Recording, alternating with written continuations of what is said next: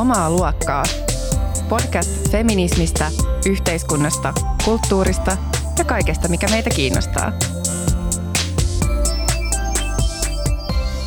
Kuuntelet Omaa luokkaa jaksoa kaksikymmentäyksi ja tällä kertaa pitkän odotuksen jälkeen kanssani studiossa on taas Taija! Yeah! Mä oon ollut koko aamu niin super innoissani ja mä oon sen kolmen kuukauden kaikki jotenkin pidätellyt puhetarpeet pääsee vaan räjähtämään ilmoille, kun pääsen tänään studioon. Joo, mulla on ollut sua niin ikävää. Mm, oh, vaikka vaikka tota on ö, ollut aivan upeita ja ihania vieraita täällä siinä aikana, kun sä oot ollut poissa, mutta, mutta eikä mulla on ollut ikävä sua nyt vaan tämän ohjelman takia. Kyllä, kyllä mulla on ihan muutenkin ollut sua hirveän ikävä. Sen takia oli ihanaa myöskin päästä käymään sun luona Edinburghissa tässä mm.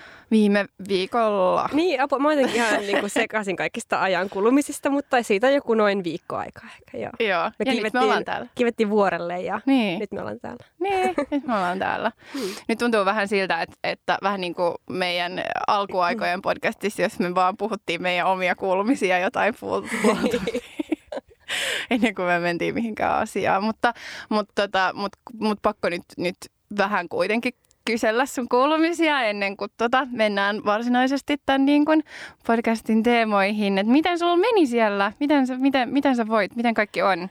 Siis kaikki on tosi hyvin ja mulla oli mahtavaa siellä ja siis kuulijoille, jotka ei siis tiedä missä mä olin, ää, niin mä olin siis kolme kuukautta, mä asuin Skotlannissa, Edinburghissa ää, tutkijavaihdossa olin, koska mä tein siis työkseni väitöskirjaa ja mulla oli mahdollisuus mennä sinne asumaan kolmeksi kuukaudeksi. Ja se oli tosi ihanaa aikaa ja musta tuntuu, että ulkomailla asumiseen liitetään niin paljon kliseitä ja sitten siellä asuessani musta alkoi tuntua, että aika moni niistä on totta ja ehkä pystyi samastumaan aika moneen ja tuli miettiä paljon erilaisia asioita ja koettu erilaisia tunteita aina jostain yksinäisyydestä ja jotenkin tarkasteltu, miten moniulotteinen tunne vaikka joku yksinäisyys on, että miten siihen voi liittyä tosi hyviä asioita, mutta sitten myös tosi silleen musertavia asioita ja kaikkea, kaikkea jotenkin silleen, niin tosi monenlaisia tunteita, mutta tosi kiva olla myös täällä nyt takaisin. Mm, joo, on kyllä ihana tota, olla olla täällä studiossa sinun kanssa ja muutenkin, että oot taas täällä, täällä livenä. Mä en ainakaan itse ole silleen maailman paras pitää yhteyttä äh, ihmisiin, jotka on jotenkin niin kuin kaukana musta tai silleen, että vaikka mulla on just kavereita, jotka asuu Australiassa tai Filippiineillä tai silleen, niin ne on tavallaan niin hyviä kavereita, että sit jos jossain vaiheessa näkee, niin sit se tavallaan ei haittaa, että ei ole puhunut pitkään aikaa, mutta vaikka on silleen, vaikka niin kuin Facebookinkin ansiosta se olisi paljon helpompaa ja kyllähän mä tavallaan tiedän, miten niiden elämässä tapahtuu just niin kuin Facebookin ja Instagramin ansiosta, mutta sitten kuitenkin ei tule sellaista silleen, että mä en ole hirveän hyvä sellainen kirjeenvaihtaja tai silleen, niin senkin takia on ihanaa, että sä oot, sä oot takaisin, niin sitten päästään tälleen höpöttelee face to face, tai siis silloin kun me nähtiin viime viikolla Edinburghissa, niin tuntui myös siltä, että oli niin, niin paljon sanottavaa mm. ja kerrottavaa, että pääsi vähän silleen höpöttelemään. Niin, se on, se on kyllä kivaa. Ihanaa. Se oli ihanaa, ihanaa, ihanaa. No niin, mennäänkö asiaan? Uh, mennään asiaan. Tota, tässä aluksi Uh, yksi asia, mistä me haluttaisiin suosittaa meidän kuulijoille, on suostumus kaksituhattakahdeksantoista uh, kansalaisaloitteen allekirjoittaminen. Ja aiotaan nyt vähän aikaa puhua tästä aloitteesta. Eli jos olet sellainen tyyppi, jolle tämä aihe on tosi sellainen henkilökohtainen ja aiheuttaa sellaisia fiiliksiä, että nyt just et halua kuunnella, niin skippaa tästä parisen minuuttia. Ei me nyt pitkään puhuta, eikä puhuta kovin mitään raffeja yksityiskohtia, vaan kuvaillaan lähinnä, että mistä tässä aloitteessa on kysymys. Joo, eli tosiaan kyse on tota, ä, raiskauksen määritelmä suostumusperustaiseksi, ä, jota se siis tällä hetkellä ei ole, mikä kuulostaa ihan, ihan jotenkin uskomattomalta, että miten se ei voi olla, olla niin, että se riittää, että sanoo, että ei, että se määriteltäisiin, tai niin kuin, että pitää tietää, että toinen myös haluaa mm. ä, sitä, jotta se ei olisi raiskaus. Ä, nyt tällä hetkellä aloite on, jos siis tämä on vasta tällä viikolla, nyt kun me nauhoitetaan ihan vaan pari päivää sitten tota, pantu vireille, eli niin kuin viides kuudetta ää, laitettiin vireille, eli ja nyt tänään on, on seitsemäs kuudetta ja nyt on jo viisitoistatuhatta kolmesataaviisikymmentäkuusi allekirjoitusta, mikä on upeaa. Se on huikea määrä, siis mm. oikeasti aivan mahtava. Joo, niin tota, voi, voisin ennustaa, että ehkä tämä tulee keräämään nämä viisikymmentätuhatta tarvittavaa allekirjoitusta ja, ja päätynee siis eduskunnan käsiteltäväksi. Ja siis Ruotsissahan just sitten taas hyväksyttiin lakimuutos, joka nyt Ruotsissa siis tästä edes määritellään juuri raiskaus tällä tavoin, eli suostumusperustaisesti. Ja Ruotsissa siitä niin kuin... oli aika laaja konsensus, että tällainen ä, muutos tarvitaan. Eli siis se, se ei tavallaan sitten edes ollut, mitä mä sanoisin, kun mä seuraan just Ruotsinkin politiikkaa aika tarkkaan, niin tota, se ei ollut mitenkään sellainen suuri poliittinen konflikti jotenkin niin kuin eri puolueiden välillä tai sille, että totta kai oli joitain, joitain tällaisia niin kuin epäileviä ääniä, kuten on kuultu Suomessakin sille, että no miten tiedetään, että joku suostuu tai miten sen nyt voi varmistaa tai pitäisikö olla sitten joku äänite sieltä, että sanotaan jaa tai jotain tällaista ihan hölmöä, niin tota, mutta ne oli ihan jotain tällaisia soraääniä, että et, et Ruotsissa kyllä silleen oli sellainen aika, aika suuri yhteisymmärrys siitä, että ja myöskin siis kanta, kansalaisyhteiskunnallinen yhteisymmärrys tai siitä järjestettiin pari aika isoa mielenosoitusta ja, ja oli jotenkin ihan selvää, että tämä tulee menee siellä läpi, niin toivottavasti myös tulee käsittely olemaan Suomessa samanmoinen. Joo, ja mä jotenkin olen taipuvainen ajattelemaan, että, että tässä on niin paljon isommasta asiasta kysymys kuin yhdestä lakialoitteesta, siis laista, mikä tot, millä on hirvittävän suuri merkitys jo itsessään, mutta mä sanoisin, että tämä jollain tavalla niin kuin on myös semmoinen vedenjakaja sen keskustelun suhteen, että mitä me ymmärretään vaikka seksiksi ja mitä me ymmärretään, että mikä on väkivaltaa. Ja mun mielestä niin kuin tällaiset niin kuin sora-äänet, mitä sä kuvailit, että, että joku on siellä, että no miten voi ymmärtää suostumuksen, niin se on vähän siellä, että, että selvästi se, tämä ei ole ollut niin kuin kaikille niin kuin selkeä tämä eronteko, mikä on aika huolestuttavaa mun mielestä.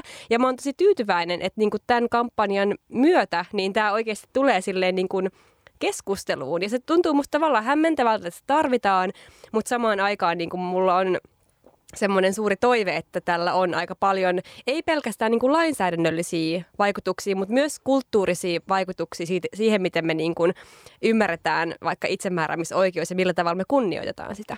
Niinpä, ja miten tavallaan me suhtaudutaan siihen toiseen henkilöön sillä hetkellä, kun harrastetaan seksiä, että, että jotenkin, että myöskin nähdään se toinen henkilö ja hänen halut ja tarpeet ja niin edespäin, eikä vaan olla silleen, minä ensin, aivan sama. Mm. Niin, niin, ja sitten voi tietenkin kysyä, että milloin, milloin puhutaan seksistä, tai ku, mm. milloin aina voi puhua seksistä ja milloin se sitten niin kuin menee kuitenkin niin kuin, niin kuin väkivallaksi. Kun vaikka jotkuthan, ketkä on, tota, tätä, ei, no, ei pelkästään Suomen kontekstissa, mutta niin kuin kansainvälisesti myös jo käyttänyt tämmöistä niin kuin consent is sexy -tyyppistä iskulausetta, ja mitä, mikä on tavallaan niin kuin aika ha- ha- hauska siinä mielessä. Siinähän vo, niin kuin käännetään se niin kuin tämmöinen, aha, pitääkö jotain lomakkeita allekirjoitella vähän päälaelleen, että et, sehän on tosi kuumaa, että sä niin kuin kysyt silleen toiselta silleen, että haluatko tätä ja näin.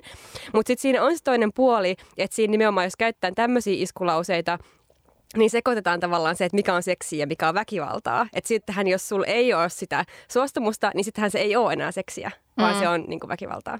Mutta joo, mut mä toivon, että näistä tulee silleen niin kuin jotenkin just tällaista niin kuin laajempaa muutosta tullaan näkemään nyt tämän kampanjan myötä. Joo, mutta siis tosi isot peukut ja hurraat tälle, tälle kampanjalle ja me ainakin semataan sitä ihan täysin.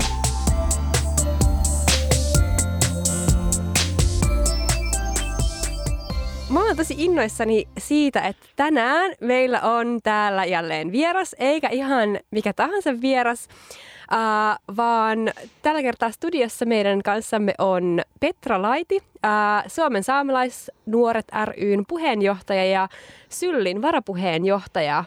Lämpimästi tervetuloa. Kiitos, kiitos. Jee, yeah, on aivan mahtavaa, että sä pääsit tänne meidän kanssa. Mä muistan, että me ollaan joskus tota... Uh, ehkä no yli puoli vuotta sitten melkein, kun me mietittiin tavallaan tätä kevättä ja silleen, että, että mitä teemoja me haluttaisiin käsitellä ja ketä voisi pyytää vieraaksi, niin sä olit niin kuin siinäkin ihan silleen huipulla, että musta on aivan mahtavaa, että sä nyt pääsit tänne meidän kanssa. Kiitos kutsusta. Mm. Meidän tarkoituksena on siis tänään puhua kulttuurisesta omimisesta ja uh, se on jotenkin sellainen aihe, minkä suhteen keskustelu on mun mielestä... Okei, se, se keskustelu on tärkeää, mutta sen laatu on mun mielestä tosi ala-arvosta siis tällä hetkellä Suomessa. Ää, en, reaktioistani päätellen olette ehkä samaa mieltä, mutta... Joo, allekirjoitan kyllä. Mutta miten, miten sä, niin kuin Petra itse, kun sä oot tosi paljon ja aktiivisesti ottanut kantaa näihin kulttuurista omimista koskeviin keskusteluihin, niin miten sä itse jotenkin summailisit tämän hetken tilannetta tämän teeman suhteen? Ja oikeastaan voisin vielä ennen itse asiassa, jos mä otan vähän sanojeni takaisin, niin pyytät, jos sä haluat määritellä ihan niin kuin lyhyesti, mitä kulttuurin oppiminen itse asiassa tarkoittaa, koska mä, en ole, no, mä luulen, että meidän kuulijat on aika niin kuin tietoisia, mutta jos siltä varalta, että joku nyt ei tiedä, mistä puhutaan, niin ihan silleen briefi. Öm, no tota, ehkä helpoin tapa määritellä kulttuurin oppiminen semmoisena niin kuin Öm, jos nyt tavallaan vaikeaan kysymykseen pitää saada helppo vastaus, niin, niin kulttuurinen omiminen on siis sitä, että öm, tietyssä yhteiskunnassa ö, valta-asemassa oleva kulttuuri hyväksikäyttää öm, heidän kulttuuriinsa heikommassa asemassa ö, olevaa kulttuuria niin kuin omiin tarkoitusperiinsä. Toisin sanoen ö, kulttuuri, jolla on yhteiskunnallisesti enemmän valtaa, hyväksikäyttää siinä yhteiskunnassa heikommassa asemassa olevaa kulttuuria omiin tarkoitusperiinsä. Ja yleensä tässä itse asiassa, tässähän puhutaan nimenomaan siitä itsemääräämisoikeudesta, vähän niin kuin tuossa suostumuskampanjassakin, että, että siitä puuttuu nimenomaan se semmoinen niin kuin lupa-aspekti ja nimenomaan tämä, että, että ei kysytä. Ö, mutta usein kans, niin kun, nimenomaan jos puhutaan alkuperäiskansoista, niin kuin usein puhutaankin tässä kontekstissa, niin, niin silloinhan siitä puuttuu myös semmoinen ymmärrys, että olisiko ylipäätään pitänyt kysyä, että sekin jää jo ihmisiltä pois. Mutta että, että tämä on niin kuin se, ö, niin kuin tavallaan se pähkinänkuori määritelmä. Mutta että, että jos me puhutaan siitä keskustelusta, joka nyt, nyt Suomessa on vallinnut, niin Öm, joo, laatu vaihtelee hyvinkin paljon riippuen siitä, että, että kenen kanssa keskustelee, mutta että toisaalta ö, mä oon kanssa kokenut aika paljon niin, että että tää on ensimmäinen kerta, nyt tää viimeinen vuosi, mitä tässä nyt on kulunut, niin tää on nyt ensimmäinen kerta, kun mä näen, että Suomessa tästä keskustellaan niin kuin oikeasti ja paljon ja usein. Ja sen niin kuin huomioon ottaen niin musta niin kuin hämmästyttävän pitkälle ollaan päästy hyvin lyhyessä ajassa, että, että koska musta on tavallaan ihan luonnollistakin, että nyt kun näitä kind of niin kuin ensimmäisiä askelia tässä keskustelussa otetaan, niin totta kai se on tosi ala-arvosta se keskustelu, että niinhän se tavallaan se kehitys meneekin, mutta että, että mä oon toiveikas kyllä. Mm.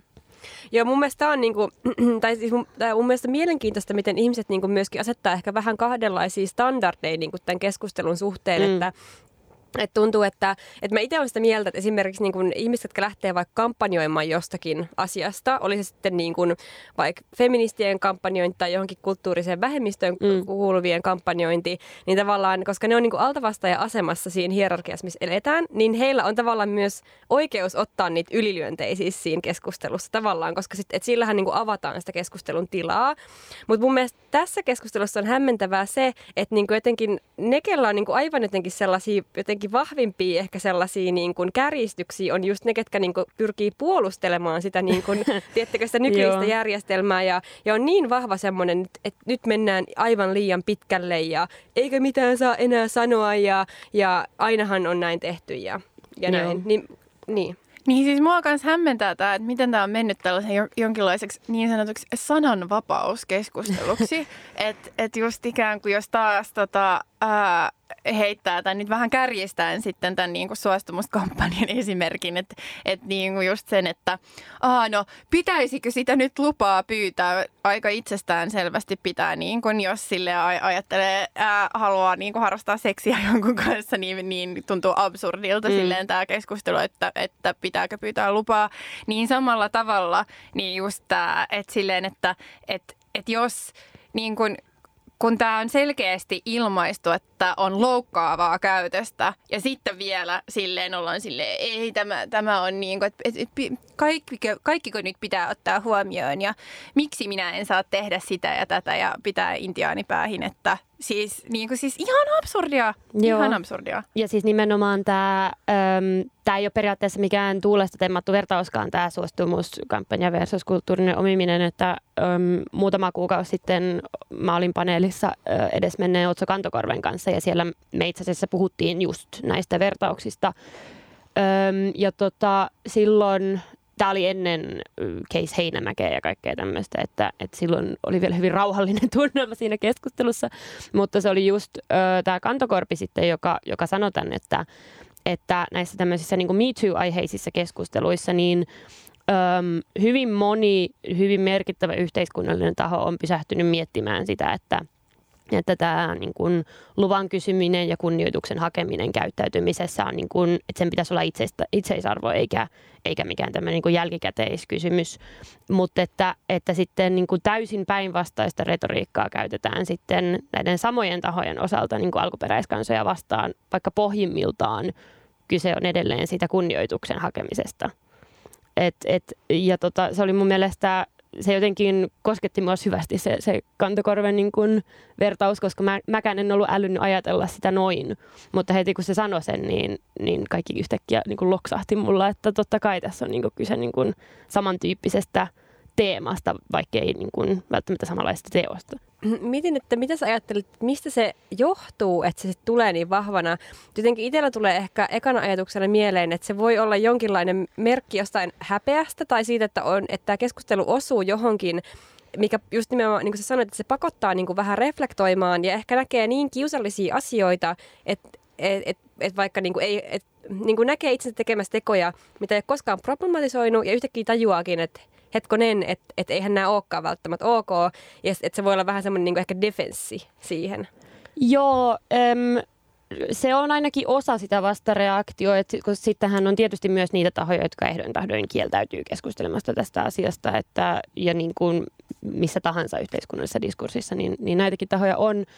Mutta ehkä siinä defenssissä, niin äm, en mä tiedä, mä luulen, että siinä yhdistyy vähän semmoinen, että kun alkuperäiskansoista, ergo meidän tapauksessa saamelaisista tiedetään niin kovin, kovin vähän niin kuin yhteiskunnassa ylipäätään, niin, ja ihmiset kokee sen mun kokemuksen mukaan ainakin verrattain henkilökohtaiseksi kysymykseksi, että kun minä en tiedä, niin miksi tämä on, on sitten tärkeää, että jos tämä on niin tärkeää, niin olisiko, min, miksi minä olen saanut tietää tästä aikaisemmin ja, ja näin poispäin. Ja sitten kun siinä vähän sotkeutuu kanssa semmoinen niin kuin subjektiivinen defenssikysymys, että kun ihmiset jotenkin kuvittelee, että, että nyt jokaisen yksilön, joka on koskaan tehnyt näin, niin täytyy pyytää jotenkin nöyrästi anteeksi, mutta kun eihän siitä tietenkään niin kuin siinäkään ole kyse, että koska ei niin kuin sehän on ihan, ihan turhaakin, koska ei niitä niin kuin tekoja saa niin kuin tekemättömäksikään.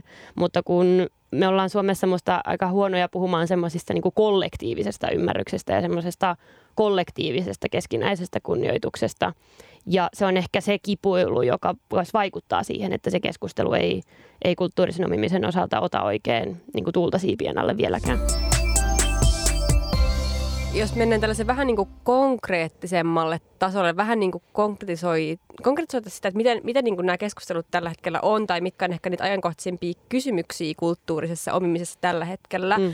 niin mitä sä ehkä nimeisit äh, sellaiseksi osassa tälleen heit, heittää jotakin konkreettisia esimerkkejä? Ai niin kuin siihen itse ilmiöön liittyen vai siihen keskusteluun? No ehkä siihen ilmiöön liittyen, että mitkä on tavallaan semmoisia ehkä, mitkä sä vaikka näkisit silleen niin kuin ajankohtaisina kysymyksinä tällä hetkellä, mihin pitäisi jotenkin, tai mihin toivoisi tavallaan, että se keskustelu tuo, toisi niin kuin muutosta?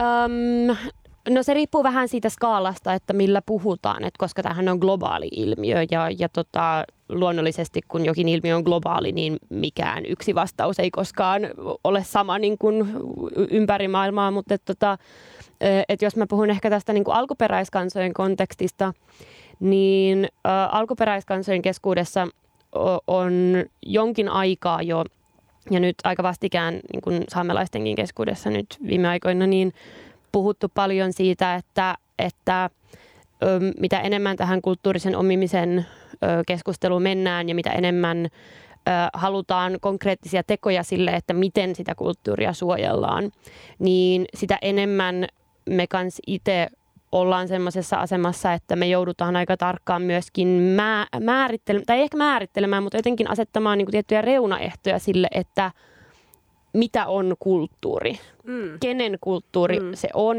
mitkä osat on kenenkin ja toisaalta kuka päättää, mitä se kulttuuri on niin kuin meillä keskenämmekin. Ja tämä on alkuperäiskansayhteisössä tosi äm, hankala keskustelu, ei pelkästään sen takia, että on täysin mahdotonta vastata kysymykseen, mitä on kulttuuri. Et sehän on niin kuin tosi subjektiivinen kysymys lopulta, mutta että, että myöskin se, että kun alkuperäiskansojen tämmöiseen maailmankatsomukseen ei kuulu se ajatus, että vaikka meidän kulttuuria pitäisi tuotteistaa tai trademarkata, jotta se olisi meidän omaa, niin, niin siinä on semmoinen tietty ristiriita siinä, että, äm, että jos niin kun ulkomaailma niin kun pakottaa meitä niin kun yhä enemmän määrittelemään, yhä tarkemmin miettimään sitä, että tämä on nyt meidän tonttimme ja tuo muu on teidän, niin silloin periaatteessa me, me itsekin niin kun alistutaan sille ajattelutavalle, että nyt meidän on pakko määritellä, vaikka missään nimessä meidän ei pitäisi tarvita.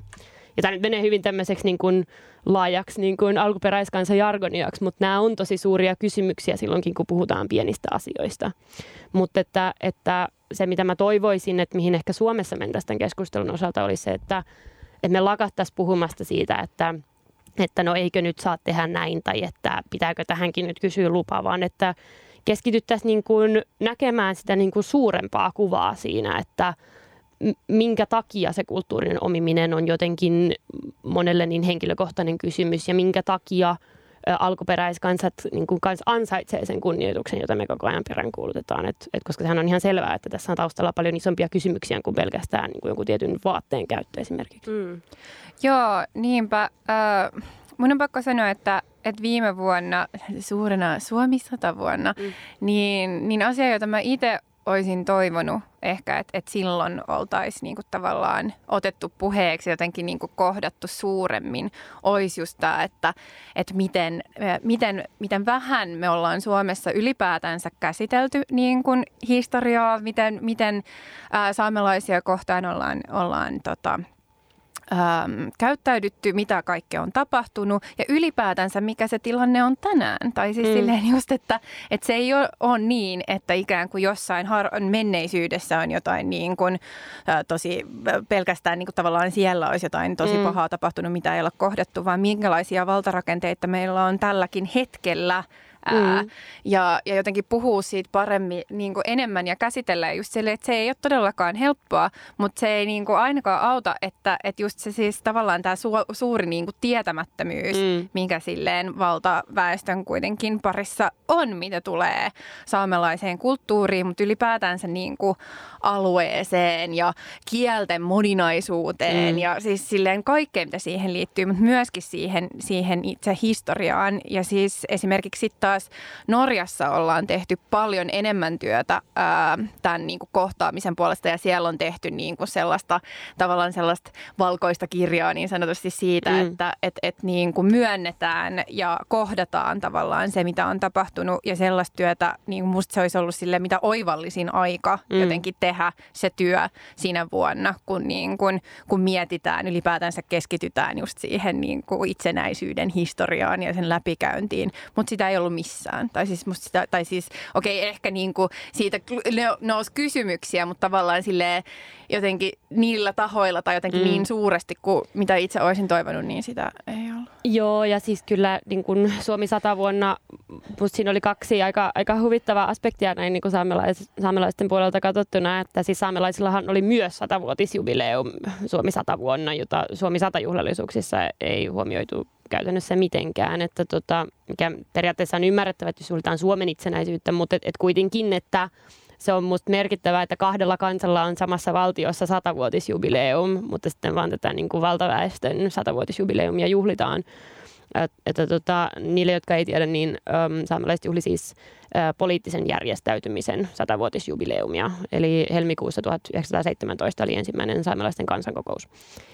Öm, mutta sitten toinen juttuhan oli tämä, että muistaakseni suurin niin kuin saamelaiskulttuuriin liittyvä Suomi sata sponsoroitu tapahtuma, tai sponsoroitu, mutta kuitenkin siihen kampanjaan kuuluva tapahtuma, niin öö, kyllä järjestettiin, mutta sitä ei järjestetty Suomessa ollenkaan, vaan se järjestettiin Ranskassa.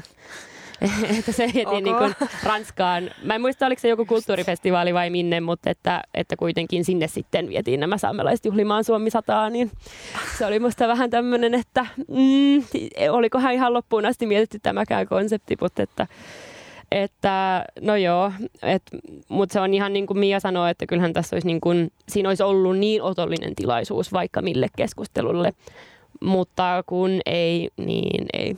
Mm, mutta just siis just tällaisten tavallaan, kun mä sanoisin, että aika monet niin kuin erikin kulttuureissa esiintyvät tavallaan kulttuurisen omimisen keissit ja keskustelut, just niin kuin säkin oot sanonut, niin johtuu just se, tällaisista tilanteista, että missä ei tavallaan pystytä jotenkin kohtaamaan sellaisen niin kuin... Ää, jotenkin nämä valtoja, valtataseen epäsuhteet tai just silleen yhden niin kuin väestön ja sitten niin kuin vähemmistöjen jotenkin erinäiset just silleen kamppailut tai erinäiset silleen vaikeudet tai näin, että, että sen sijaan niin sitten kun tavallaan vähemmistössä olevat tai joku niin kuin toinen jotenkin valtakulttuurin sisällä tai sisällä, mutta niin kuin sen myötä elä, elä, elävässä silleen vähemmistökulttuuri sit niin kuin älähtää jostain silleen, että hei, että et, et ei näin, niin sit, sit sitä ei niin kuin haluta katsoa ollenkaan, vaan mutta se niin kuin johtuu ehkä myöskin vähän tällaisesta silleen, että ei, ei niin kuin pystytä näitä suurempiakin linjoita, ei, ei pystytä jotenkin käsittelemään näitä valtasuhteita. Mm. Yksi asia, mitä mä mietin, on se, että aika monella ihmisellä, ihan ne yleisestikin puhuen, on niin kuin tarve tai halu erottaa kulttuuri jostain materiaalisemmista asioista. Ja mä mietin tätä, kun mä just kuuntelin, Petra, mitä sä tuossa aikaisemmin sanoit, että et, et mun mielestä ehkä, nimenomaan niin kuin ehkä tässä saamelaisiin ja saamelaisten oikeuksiin liittyvissä kysymyksissä tulee ehkä hyvin konkreettiseksi, että kulttuuri ei ole erillään mm. mat- materiaalisesta todellisuudesta. Ja että kulttuuri ei ole jotain, mikä lätkästään jonkun päälle, vaan että sillä on tosi selkeä yhteys myöskin siis niin kuin, no just siihen materiaaliseen ää, elämiseen vaikka niin kuin saamelaiskysymyksissä, vaikka siis siihen maa, maahan ja alueeseen, missä asutaan. Ja tulee väistämättä nyt mieleen esimerkiksi tämä jäämärä, jäämärä, Jäämeren ratahanke, mistä säkin kirjoitit sun blogiin jotenkin vähän ehkä turhautuneena siitä, että, että jos saamelaiset yrittää nostaa esiin ja politisoida mm. tätä ratahanketta, niin kukaan ei ole oikein tunnu olevan kiinnostunut siitä, tai oikein juuri kukaan, mutta sitten niin kun nousee ihan hirveä just tämmöinen geitti jostain niin kun, niin kun kulttuurisesta kysymyksestä. Ja niin ihmiset helposti kääntää tämän siltä, että no, eikö tämä kulttuuri on vähän tämmöistä turhaa, että mitä te nyt tästä turhasta valitatte ja niin kun, joo, mitä herättää. Joo, ja siis oikeasti, niin kun, mä en muista kuka se oli, joku kolumnisti äm, kirjoitti muistaakseni just tähän Case Heinämäkeen liittyen, koska silloin varsinkin niin mulle sateli niitä, että no jo on teilläkin kyllä ongelmat, kun tästäkin pitää valittaa ja laadida. Ja, tota, ja sitten mä vastasin yhdelle tyypille, että, että mä voin kuule puhua sulle vaikka niin kuin tuntikausia niin kuin sote- ja maakuntauudistuksesta saamelaisten näkökulmasta ja miten meitä ei ole niissä suunnitelmissa ollenkaan. Mutta arvaa, kuunteleeko ihmiset niin kuin sitä keskustelua, mikä on täysin ymmärrettävää, koska sote on tylsää. mutta tota, niin. Ö, mutta jotenkin niin kuin, ö, tämä kolumnisti sitten, äh mä arvostan, kun mä en muista kuka se oli, mutta siinä kolumnissa just niin kuin puhuttiin siitä, että, että se, että väitettäisiin, niin kuin, että, että vaikka että mä puhun pelkästään kulttuurisesta omimisesta, niin se on niin kuin täysin niin kuin tuulesta temmattu väite, koska esimerkiksi jos mun blogiin menee, niin kulttuurin omiminen on niin kuin muutamia prosentteja niistä aiheista, mitä mä niin kuin muuten käsittelen. Mutta se on niin kuin just niin kuin sä sanoit äsken tässä, niin kuin, tässä niin kuin maayhteydestä, että kun äm, mä oon huomannut, että, että just vaikka Twitterissä niin tulee ne näkökulmaerot niin kuin vastaan aika nopeasti siinä, kun huomaa, että kun puhutaan kulttuurista, niin ei puhukaan sen vastakeskustelijan kanssa niin kuin samasta asiasta. Et koska kun me puhutaan kulttuurista, niin me puhutaan maasta, me puhutaan elinkeinoista, me puhutaan kielestä, me puhutaan koko siitä maailmankatsomuksesta, mutta että, että sitten siitä valoa, tai sitä valoa vasten niin on tosi outoa kuulla semmoisia väitteitä, että, kun, että, että, no, että kyllä saamelaisilla on täysi oikeus harjoittaa kulttuuriaan, vaikka, vaikka se rata rakennettaisiinkin. Ja sitten on silleen, että niin, mutta kun sä et nyt ymmärrä, että mistä me puhutaan silloin, kun me puhutaan kulttuurista. Niin. Että se on niin kuin se iso näkökulmaero siinä. Joo, se on ikään kuin joku kulttuuri olisi silleen, että kokoonnutaan laulamaan jotain lauluja tai siis silleen käydään museossa katsomassa mm, mm. jotain maalauksia. Tai niin, silleen, jep, että jep. Tämä on se, mitä ymmärretään ylipäätään kulttuurina, eikä tavallaan nähdä just tätä kokonaisuutta. Niin, niin mm. tai että se on niinku sillä, kulttuuri tai semmoista kivaa, missä saadaan vähän just tällaista, että huomaatteko kuinka monimuotoinen Suomi on, mutta sitten ei kuitenkaan tarvitse niinku antaa just niitä materiaalisia resursseja mm. ihmisille harjoittaa niitä omaa kulttuuria tai pitää sitä yllä. Ja tämä ei ole mun mielestä pelkästään kysymys, niin kuin, mikä liittyy niin kuin saamelaisiin mm. ja saamelaisten oikeuksiin, mutta kyllä mun mielestä samantyyppistä retoriikkaa näkyy vaikka, johonkin, vaikka maahanmuuttajaryhmien osalta. Mm. Että puhutaan jotenkin, että joskus mua häiritsee se tapa, millä vaikka monikulttuurisuudesta puhutaan. Ei sen takia, että se olisi jotenkin silleen, niin kuin olisi joku maahanmuuttavastainen tyyppi, vaan sen takia, että, että siinä helposti tuodaan jotenkin sellaista, no just semmoista vähän eri, eri tai en, en mä tiedä, joku, joku siinä on häiritsevä, jotain semmoinen kulttuuri jotenkin semmoisena erillisenä juttuna, sitä voidaan niinku juhlia, mm. mutta sitten ei kuitenkaan niinku kiinnitetä huomioon siihen, niinku just siihen materiaaliseen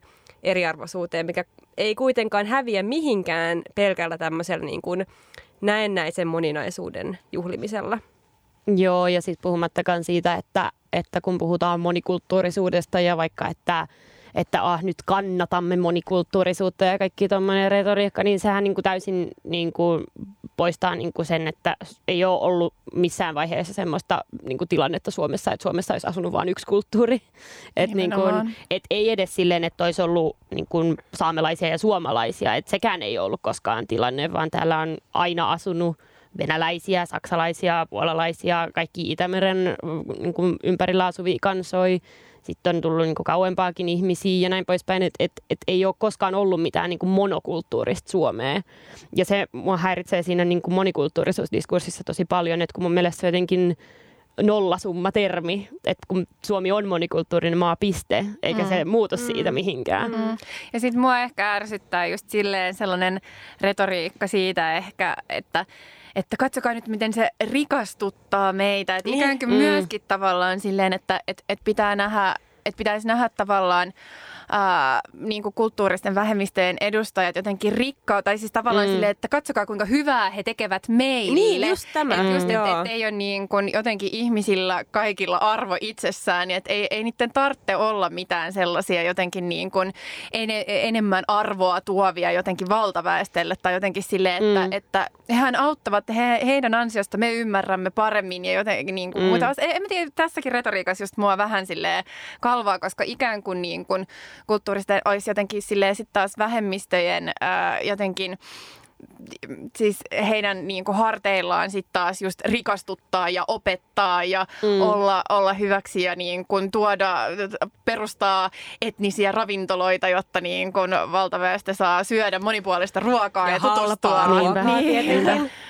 Niin, niin. Joo, mutta siis siinähän niin kuin esimerkiksi, koska toi, toi suhtautuminen, toi monikulttuurisuus rikastuttaa meitä, niin se suhtautuminen näkyy niin kuin suhtautumisessa saamelaiskulttuuriin tosi usein, että just äm, niin kuin tämä museokulttuuri ja matkailu ja eksotiikka ja Lapin taika ja laadidaan, niin kaikki tämä niin kuin perustuu niin kuin just siihen, että, että aah, Suomi on, on niin paljon rikkaampi nyt, kun meillä on tämä, tämä kulttuurimme tuolla pohjoisessa, meillä on tämä villiluonto siellä ja meillä on tämä, tämä vähemmistökulttuuri, mutta sitten et konkreettisina tekoinahan se ei näy juuri koskaan. Et ainoa, mille esimerkiksi irtoaa niin kuin resursseja on, on kieltenopetus ja kielioikeus, ja sekin on täysin niin kuin kustakin hallituksen niin kuin puoluekirjasta niin kuin riippuvainen, että se on täysin mielivaltaista se, että, että millä tavalla sitä niin kuin itse monikulttuurisuuden ylläpitoa sit niin kuin tuetaan. Mä ajattelin siirtyä vähän sellaiseen teemaan kuin kulttuurisen omimisen harmaat alueet, mm. koska tämä tota, kulttuurinen omiminen on semmoinen teema, että usein kun sit keskustellaan, niin kuulee usein sanottavan, että no kun se on niin hankalaa, että kun totta kai kaikki kulttuurit perustuu lainaamiselle ja sekoittumiselle ja just tämä, mistä puhuttiinkin jo, että ei ole yhtä puhdasta kulttuuria. Sehän on ihan käsittämätön ajatus, että olisi olemassa jotain niin kuin puhtaita, niin kuin jotain selvärajaisia mm. kulttuuria. Se on ihan kulttuurin niin kuin tavallaan perusluonne. Mutta se ongelma mun mielestä on siinä, että että tätä harmaa alue-retoriikka käyttää vähän sen oikeuttamiseksi, että ok, eihän meidän tarvitsekaan miettiä tätä niin kuin joo, koko asiaa. Jo. Mutta mä haluaisin kysyä vähän teidän näkökulmiin siihen, että mikä sitten se on se ero siinä, että, että milloin joku just niin kuin on sit niin kuin selkeästi vaikka kulttuurista omimista tai jotain sellaista, mitä ei pitäisi tehdä, versus että milloin sitten taas puhutaan just tällaisesta niin kuin lainaamisesta ja siitä, että mikä on tavallaan hyvin keskeinen osa kaikkia kulttuureja aina. Joo, no tota ehkä no saamelaisyhteisössä on olemassa valtavan hyvä ja konkreettinen esimerkki on saamenpuvun käyttö. Öm, sehän on semmoinen niinku ikuisuuskeskustelu niin kuin Suomen puolella tässä kulttuurisuomimisen diskurssissa, että kun ah, mutta tämä on niin epäselvää, että kuka sitä saamenpukua saa nyt käyttää, ja sitten kun saamelaiset vastaa, että no saamelaiset esim. Niin, niin sitten tulee tämä vastakysymys, että mutta me emme tiedä, ketkä ovat saamelaisia. Ja sitten saamelaiset on se, no me tiedetään, oliko muuta. Mm. Mutta että et, et se saamenpuvun käyttö on semmoinen, että kun äm, sekään ei ole niin absoluuttinen kuin mitä, äm, tai mitä syvemmälle siihen kulttuuriin menee, niin sitä enemmän näkee, että se ei ole absoluuttinen se, se rajaus, että kuka sitä saa käyttää, koska esimerkiksi Öm, aika yleinen tapa on se, että jos sä ei saamelaisena meet naimisiin saamelaisen sukuun, niin silloin se suku saattaa tehdä sulle puvun. Mm. Ja että, että jos sä haluat mennä naimisiin siinä suvun puvussa, niin, niin se on täysin mahdollista ja moni tekee niin. Mutta että, että siinä niin kun tulee aika hyvin esiin se, että miten väärin sitä itse omimiskeskustelua voidaan tulkita, koska öm, aika moni ulkopuolinen, ainakin siinä keskustelussa, jota mä oon käynyt, niin tulkitsee, että, tai ne jotenkin kuvittelee, että se, että suomalainen, joka öö, menee naimisiin saamelaiseen sukuun ja käyttää pukua, niin ne kysyy, että onko toi sit sitä kulttuurista omimista. Ja sitten on se, että no ei, että kun silloin se on niin kuin yhteisön hyväksymä jäsen, se yhteisö on niin kuin kollektiivisesti hyväksynyt, että hän saa kantaa sitä pukua. Öö, Mutta sitten ei taas ymmärretä sitä, että no tässä meillä niin kun kansanedustaja, jolloin ö, suomalainen suku Kittilässä ö, ja asuu Etelä-Suomessa ja tekee saamenpukua muistuttavan vaatteen ja pukeutuu niin kun siihen, niin se on kulttuurista omimista, koska hän ei ole saamelainen eikä hänellä ole kytköksiä niin kun saamelaiskulttuuriin. Mutta jostain syystä siinä niin kun julkisessa keskustelussa näiden kahden tapauksen eroa yritetään jotenkin niin kun vesittää, että että jotenkin oli tapaus mikä tahansa, niin niissä harmaissa alueissa musta aina yhdistää se, että se vähemmistön, sen vähemmistön, jota se koskee se keskustelu, niin sitä ääntä kuitenkin kaikista vähiten kuunnellaan. Mm. Mä oon ehkä itse miettinyt vähän sellaisen niin kuin karnevalisoinnin ää, ja sitten taas kunnioituksen niin kuin välimaa. Tai siis tavallaan, että et si- siihen mä itse silleen, jos miettii itse tavallaan ää, käyttäjänä N S, tai siis silleen itse niin kuin omassa toiminnassaan, äm, niin näitä harmaita alueita tai jotenkin silleen, että et, et miten niin kuin itse miettii silleen, mitä, mitä käyttää. Ää, niin just se, että just tavallaan jotkut just naamiaisasut tai jotenkin tällainen silleen, jotka nyt on ehkä ihan kärjistetty esimerkki tavallaan näistä, mutta, mutta muutenkin ehkä sellaisen just joku tietty sellainen tavallaan no just karnevalisointi tai mm. pilkka tai jotenkin sellainen, että et ne, siis et, et ei missään nimessä, mutta sitten on sit taas, että jos niin kun tavallaan kunnioituksella ja lupaa pyytäen tai jotenkin, että jos vaikka mm. on jossain, jossain maassa ää, käymässä ja sitten vaikka ostaa niin kun alkuperäiskansan Äh, jonkun henkilön vaikka tekemän villapaidan tai siis mitä tahansa, mm. niin silloin silleen, että totta kai siinäkin on valtasuhteita, koska he tarvitsee rahaa ja niin kuin mm. sulla on sitä rahaa turistina ja niin edespäin. Totta kai niin kuin asioita pitää aina problematisoida, mutta tavallaan siinä sitten taas, tai, tai jostain jonkun korun tai jostain jonkun tällaisen, niin sitten tota, siinä tehdään tavallaan, siinä ollaan tekemisissä sen henkilön kanssa, jonka tavallaan kulttuurista ta, taustaa tai, tai silleen sitä tuotetta tai jotenkin niin kuin sitä sä oot jotenkin kanssakäymisen kanssa ja saat tavallaan hänen lupansa mm. siinä niin kuin käyttää sitä tai olla silleen tai niin kuin, ja sitten että sä teet sen kunnioittain, että ei se ole mitään silleen tavallaan, että sä larppaat jotain muuta, mm. vaan että sä oot silleen, että hei, että tää niin kuin on kaunista ja arvokasta mm. ja, mm. ja mä pidän tästä, niin niin silleen, ja sitten sä tiedät tavallaan, että mistä se tulee, mm. eikä just tavallaan, mistä tässäkin on niinku kyseessä, koska kuten esim. Just näissä, no etenkin mitä liittyy sitten just Suomeen ja saamelaisiin, mikä on ehkä meille helpoin esimerkki tässä just se, että se suuri tietämättömyyskin, mm. mitä sitä ympäröi, on, on niin iso osa sitä ongelmaa. Joo, ja siis Äm... koska tuossa, kun niin kuin itsekin sanoit, niin se on tosi olennainen se kysymys, se, että, että onko tekemisissä sen kansan kanssa vai ei.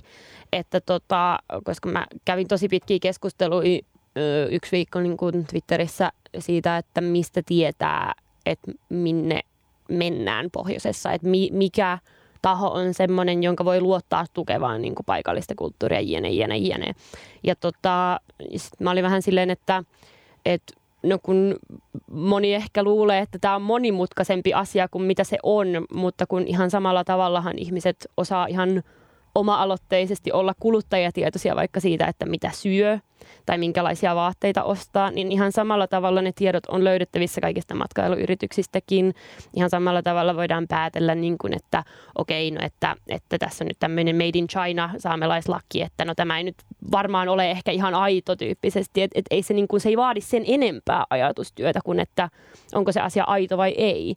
Ja sitten myöskin, että et, kun esimerkiksi saamelaisilla vaikka, niin meillä on Säämi Tuotsi-merkki, joka on siis tämmöinen saamelaiskäsityön aitoustunniste, niin jos se esine on sillä merkillä varustettu ja sitä myydään vielä kaupassa, niin musta aika turvallisesti voi olettaa, että ehkä mä saan ton ostaa, vaikka en ole saamelainen, koska eihän sitä laitettaisi avoimeen myyntiin, jos se ei olisi niin kuin ihan ok.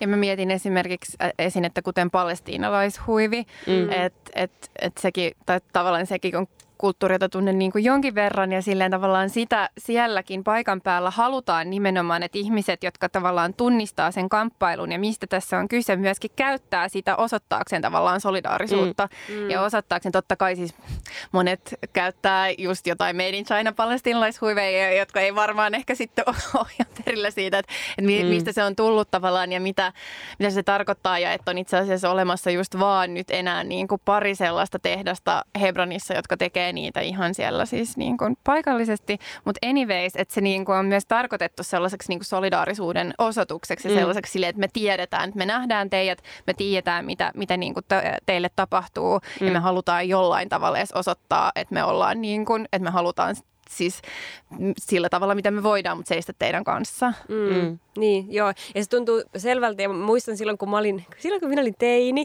niin palestiinahuivithan oli muotia. Ja silloin niitä sai just ostaa jostain henkkamaukalta. Mm. Ja muistan, että se oli aivan silleen jotenkin, mä en tiedä, ehkä oliko silloin kuitenkaan poliittisesti niin paljon, että missä se on tehty, mutta tärkeää oli se, että ymmärtääkö mitä sillä viesti, viestiä vai ei. Ja mä muistan, että mä olin jotenkin aivan hiilänä siitä, kun jengi vaan käytti niitä huiveja, ja mä olin silleen, että te ette tiedä tästä mitään, että teillä on ihan sama, tai ei tavallaan niin kuin, ei tarvitse olla pelkästään semmoinen, että niin, niin kuin jotenkin tietämättömiä ja sivistymättömiä, vaan jotenkin se, että se on niin kuin tärkeä asia, ja te, kä- te käytte sitä vaan niin kuin asusteena, niin se on jotenkin silleen häiritsee. Että ok, mä oon kyllä sitä mieltä, että kyllä vaikka Miia toi mulle Hebronista todella hienon palestiinalaishuivi, mikä on täysin musta, se on todella äh, kaunis, niin kyllä mä näen siinä myös esteettisen arvon, en mä kiellä sitä, mutta mm. silti en mä ajattele, että, että jos mä laitan sen mun päälle, että se on pelkästään vaate tai asuste tai jotain. Mm. Joo, siis mä oon just niinku matkoilta tai matkustellessa just aika usein kanssa ostellut kaikkea just silleen käsityötä ja silleen niinku kysellyt, ja jotenkin mun, mun äiti, joka oli pienenä tota, kun mä olin pieni, niin oli ää, lentoemäntä, niin se niinku tavallaan opetti mulle sellaisen silleen, että et näe jotenkin kotisi omana Venetsiana. Mä en tiedä, miksi tää on Venetsia, tai sitten venetsialaiset kauppiaat vaan rohminnut Venetsian täten niinku kaiken maailman ympäri silleen. Mutta mut jotenkin siis just se silleen, että et niin kun, et jos sä ostat tavallaan jotain matkoilta tai jostain, niin, niin kuin pidä just huoli siitä, että sä tiedät, mikä se on, mistä se on tullut, kuka sen on tehnyt ja mitä se niin kuin tavallaan tarkoittaa sille yhteisölle. Ja sitten silleen, että et just muistellessa tai katsellessa näitä esineitä tai niin kuin, että niillä on just joku, joku tavallaan arvo ja just, että, että muistat näitä ihmisiä ja näitä niin kuin mm. kansoja silleen ympäri maailmaa, niin musta se on tavallaan nätti sellainen opetus. Mä tein kanssa samalla tavoin, että mä rakastan käsitöitä, kun alkuperäiskansan käsitöitä nimenomaan, ja, ja no mä oon käsityöläissuvustakin, että se ehkä tulee jotenkin niin kuin sukuperimän kauttakin, mutta et, et esim. Aina kun mä käyn niin kuin alkuperäiskansojen kokoontumisissa vaikka Y K:n puolesta tai, tai muuten, niin niin siellä yleensä on jonkun tyyppiset käsityömyyjäiset myöskin. Ja silloin mä niin kun aina rohmaan niin paljon kuin vaan pystyn, mutta mä pidän myös huolen siitä, että aina kun mä jotain hankin, tai vaikka jätän hankkimattakin, mutta mä aina kysyn niiltä ihmisiltä, että, että mistä tämä on tämä ja mi, mikä tässä on niinku se tausta ja että, että kuka näitä tekee ja mi, mikä tämä tarkoitus on ja tarkoittaako nämä kuviot jotain ja että äm, miltä se vastaava esine näyttää, vaikka silloin, jos se tehdään heidän oman kansansa jäsenelle esimerkiksi. Että et jotenkin selvittää niitä kulttuurisia taustoja. Ja tota, hyvä vinkki niin kuin siihen, tai se mitä mä teen yleensä, niin kuin, sitä tiedostavuutta niin kuin vähän koetellakseni, niin, niin on, että aina jos mä törmään johonkin ihmisen ihan sama kehen, joka vaikka jollain päällä jotain käsitöitä tai joka kertoo, että, että se on hankkinut niin kuin jotain jostakin, niin sen sijaan, että mä kysyn, että mistä toi sormus tai paita tai jne on, niin mä kysyn yleensä, että kuka sen on tehnyt. Et, koska jos ihminen osaa vastata siihen, että kuka sen on tehnyt tai ylipäätään, että mikä kansa sen on tehnyt, vaikka sitä ei, niin kuin itse tekijää ei tietäisi, niin se niin kuin jo pistää sen itsenkin niin kuin ajattelemaan, että se on nimenomaan sen kansan eikä eikä jonkun niin kuin paikan tuote. Mm. Et silloin se niin kuin kulttuuriliikkuvuus tulee myös ilmi siinä sen esineen käytössä. Vähän jos palaa tuohon aktivismiteemaan, mitä ehkä vähän sivuttiin, jos esim. Tämän Palestiina-huivikeissin suhteen. Me ollaan ainakin Miian kanssa katsottu tämmöinen äh, dokkari Netflixistä, minkä nimi on Väärän värinen, joka kertoo tällaisesta Rachel Doleza, Do, Dolezal-nimisestä aktivistista. Lausuinkohan mä hänen nimensä oikein. Mä en tiedä, onko sulle tuttu, on tuttu. keissi. Joo. Mutta haluatko sä, Mia, vaikka briefaa, mistä tässä on kysymys? Joo, ja mä lausuisin sen Rachel Dolezal. Okei, okay, joo, se on varmaan oikein. Ei, ei mä yritän, no, mulla on sellainen foneettinen muisti, niin mä en muista ikinä, miten asiat kirjoitetaan, vaan, vaan miten mm. ne on sanottu.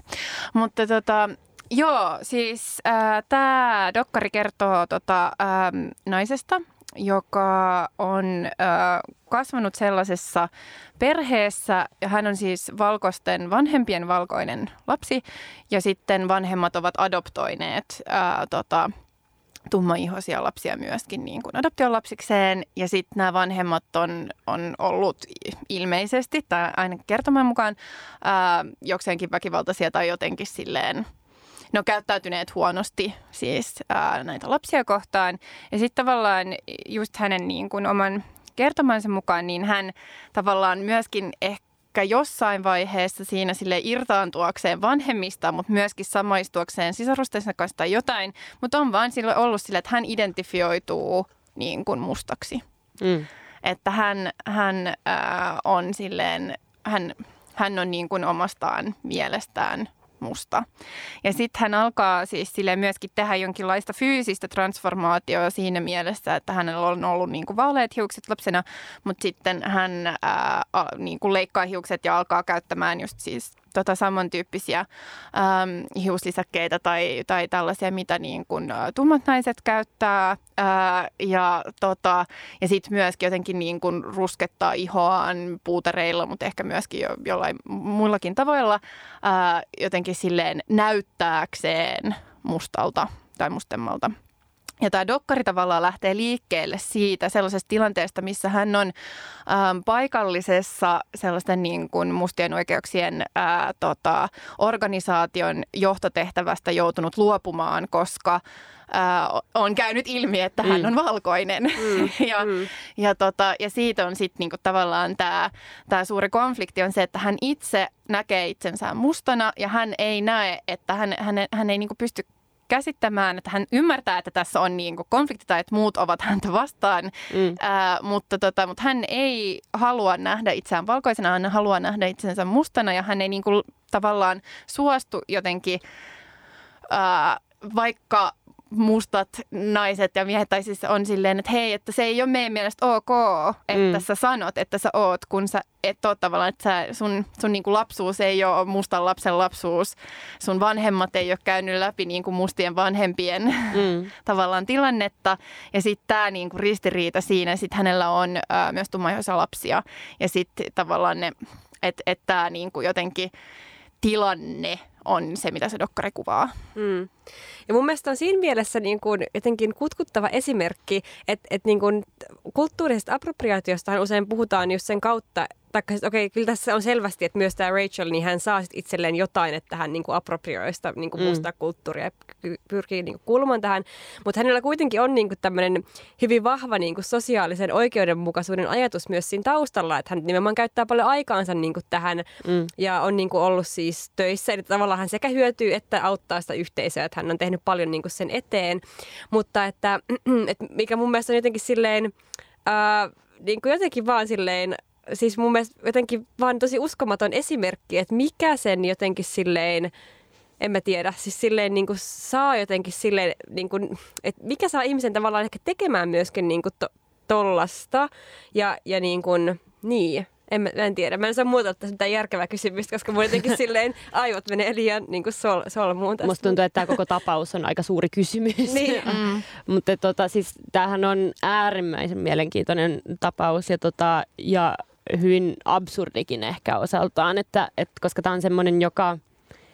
Tai mä muistan, kun mä oon ekan kerran kuullut tästä, onhan siitä jo useampi vuosikin, kun tämä nousi julkisuuteen tämä juttu, mutta et, et mun ensimmäinen ajatus oli vaan, niin kuin, että... Et, onko tämä niinku oikeasti edes mahdollista, että ihminen, joka ei ole musta, että sitä luullaan mustaksi niin pitkälle, että se pääsee niinku mustien ö, oikeusjärjestön johtotehtävään ennen kuin se tavallaan ns. Niinku paljastuu just, että hän mm. ei olekaan niinku musta. Ja, tota, ja toki niinku, että tämä niinku amerikkalaiskonteksti on, on hyvin eri niinku, tavallaan Amerikan yhteiskunnan rakentamisen osaltakin, että... että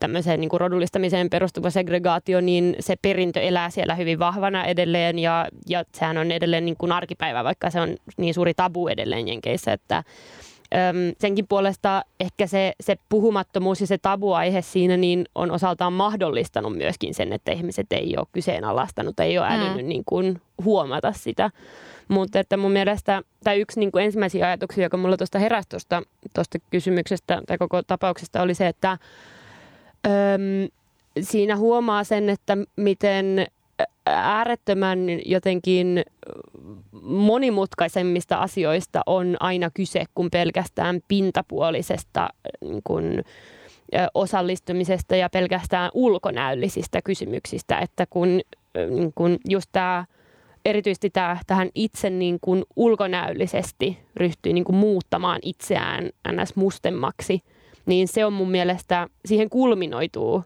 tavallaan kaikki se, mikä tässä tapauksessa on, on lähtenyt menee vähän niin kuin pieleen. Et mä niin kuin ymmärrän sen, sen psykologisen taustan jotakuinkin. Mä ymmärrän sen suht pitkälle ja mä ymmärrän sen, että esimerkiksi jos on omista niin kuin tummista sisaruksistaan niin kuin löytänyt sen oman, oman perheensä ja yhteisönsä, niin totta kai se on se, johon sä tunnut kuuluvuutta. Ja, ja se yhteenkuuluvuuden tunne on mun mielestä se olennainen, ehkä tavallaan, mä en halua sanoa lieventävä asianhaara, mutta et, et olennainen yksityiskohta kuitenkin. Mutta, mutta mun on hyvin vaikea niin kuin ymmärtää sitä, että että miksi ihminen tarvii jotain siihen lisäksi sen yhteenkuuluvuuden tunteen päälle. Että kun eikö se niin kuin riittäisi se, että tietää, että tämä on mun perhe ja että tietää, että nämä ihmiset on mulle rakkaita, niin musta jotenkin sen pitäisi niin kuin riittää syyksi sille, että niiden asioiden puolesta tekee töitä. Että et se on just se, niin kuin, että tekeytyy tiettyyn etniseen vähemmistöön kuuluvaksi ö, ilman sen etnisen vähemmistön kollektiivista hyväksyntää, joka tekee musta tässä tapauksessa tosi jotenkin kierron. Joo, siis musta just se niinku kunnioituksen puute, mm. koska niin monet niistä ä, aktivisteista tai, tai ihmisistä, jo, jo, joita haastatellaan tuossa dokkarissa, myöskin sanoo, että he arvostaa hänen työtään mm. sen yhteisön mm. hyväksi, mutta et, että... Et, että niin kun he ei vaan voi hyväksyä sitä, että hän sanoo, että olevansa musta, että hän niin kun kleimaa tavallaan mm, sellaisen mm. jotenkin identiteetin, mitä hänelle ei voi antaa. Ja sitten, että hän ei niin kun kunnioita heidän mielipidettään mm. tässä asiassa. Että just se, että, että heille kyllä kelpaa niin kun hänen solidaarisuus ja hänen apu mm. ja hänen osaaminen. Ja niin kun tavallaan tämä, että, että, ei siinä, että se on niin kun mahtavaa, että ihmiset haluaa tavallaan tehdä mm. töitä silleen vähemmistön oikeuksien puolesta. Mm. Mutta... Mutta just se, että et, et sä et voi tehdä sitä tollasen, niinku, tollasella larppaamisella tai mm. silleen, että sun, sun on niinku tunnustettava tavallaan tosiasiat ja lähdettävä niinku siitä. Mm. Joo, ja sitten siinähän on myös se, niinku, se, että se, tämä Rachel niin kun tekee tyhjäksi niitä omia saavutuksiaan sillä, että se... Äm, tai että kun se, mulle ei mene niin kuin yksi yhteen se, että miten hän kuitenkin niin kuin tiedostaa, että se on mustalle yhteisölle ongelma, se hänen niin kuin, äm, muuntautumisensa, äm, mutta että hän ei niin kuin, tai jotenkin mun, mun on vaikea ymmärtää sitä, että minkä takia se kunnioitus ja se rakkaus, jota sillä niin kuin supposedly on sitä yhteisöä kohtaan, miten se ei sit niin kuin jatku niin pitkälle, että hän tässä asiassa kuuntelisi sit sitä yhteisöä. Että kun jotenkin se... vetää niin kuin mattoa alta kaikilta niiltä muilta efforteilta, mitä se on sen yhteisön mm. puolesta tehnyt. Joo, niinpä. Niin, ja tämä herättää just sit kysymystä, että minkä takia sitä lopulta sit niinku tekee. Mä nyt en halua kuulostaa siltä, että, että mä kyseenalaistaisin, etteikö hänellä voisi olla mitään niinku mm. oikeita motiiveja sen suhteen, mutta ehkä niinku vähän pienemmässä mittakaavassa, niin mun mielestä voi nähdä, no okei, okay, feministisessä politiikassa esimerkki, niin kyllä mulle tulee mielen useampi semmoinen niinku jotenkin N S-feministimies, ketkä tuntuu, että ne on enemmän silleen feministejä, koska ne saa sit itselleen mm. jo, jotakin silleen mm. olemalla niinku juuri julkifeministeitä tai jotakin mm. niin kuin muuta. Että sitten siinä on jotenkin myös se hyötymisaspekti, mitä ei voi tavallaan vesittää. Ja ehkä myös se, että niin kuin, et ok, että vaikka musta yhteisö kuinka arvostaisi tämän tyypin työtä sen yhteisön eteen, niin hän ei kuitenkaan olisi voinut koskaan edetä niille paikoille, missä hän on ollut, mikäli hän ei olisi pystynyt jollakin tavalla niin kuin feikkaamaan tätä tiettyä mm. identiteettiä. Niin, tai että tavallaan niin kuin jos tommoseen työhön lähtee, ja vielä niin, kuin niin pitkälle, kun hän on päässyt, niin jossain kohtaa tulee semmoinen piste, että sun on pakko joko aktiivisesti salailla tai valehdella sen mm. sun identiteetin puolesta. Se on se, niin kuin, joka mua tosi paljon häiritsee siinä tapauksessa, että kun mä en oikein silleen, no mä nyt en tietysti ole, ole musta, eikä kukaan meistäkään tässä, tässä huoneessa, mutta et, ja, ja tietysti se semmoinen niin kuin kolorismiin perustuva tai niin kuin ihonvärin perustuva syrjintä, niin sehän on niin kuin ihan, ihan oman luokkaansa niin kuin siinä niin kuin syrjimisskaalassa, mm. sanotaanko näin, mutta et, et mun on jotenkin niin kuin, mä kyllä niin kuin tietyllä tapaa fiilaan niin kuin sitä, sitä mustien yhteisöä niin kuin tässä reaktiossa, että kun, jos mä ajattelisin, että jos vaikka Suomessa olisi joku henkilö, joka niin kun tekee töitä saamelaisten oikeuksien eteen ja sitten yhtäkkiä aktiivisesti rupeaisi kutsumaan itseään saamelaiseksi, niin mä niin kun voin hyvin suurella varmuudella sanoa, että reaktio saamelaisyhteisön puolelta olisi täysin sama.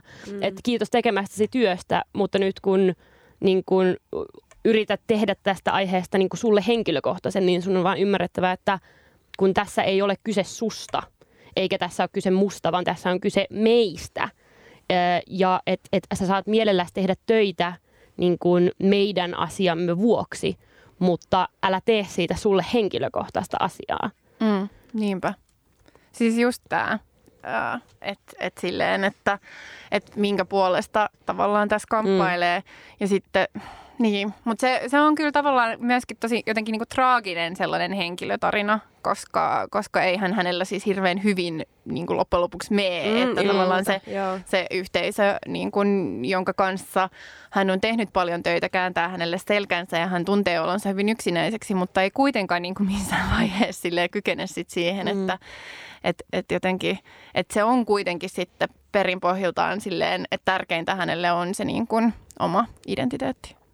Yksi teema, mihin mä kiinnitin huomioon, kun mä katsoin tätä dokkaria, on se, että, että tota, kun musta yhteisö perustelee sitä, minkä takia tämä Rachel Dolezal ei ole osa tätä yhteisöä, niin he vetoo tosi paljon kokemukseen, mistä he puhuu kokemuksen kautta, mikä on hirvittävän relevantti siis käsitteenä. Mm. Ja mä siis itse... tutkin kokemusta, siis käytän kokemusta hyvin keskeisenä kehitteenä muun muassa tutkimuksessa, ja se on semmoinen, mikä jotenkin silleen kutkuttaa mua aiheena. Ja mun mielestä siihen liittyy semmoinen paradoksi, että, että tosi, tosi niin kuin monissa poliittisissa liikkeissä, niin kokemushan on tosi usein se, että minkä kautta jotakin asiaa lähdetään politisoimaan. Jotain semmoista asiaa, mikä ei ole ollut tunnustettu ää, niin kuin julkisesti tärkeäksi asiaksi, ää, esim. Vaikka naisiin kohdistuva väkivalta tai vaikka seksuaalivähemmistöjen oikeudet tai... tai mitä hyvänsä. Että se on tavallaan, niin kuin ehkä voisi sanoa, että jossain määrin ensimmäinen askel jossain. Että aletaan mm. niin kuin tehdä joku näkyväksi ja politisoida se.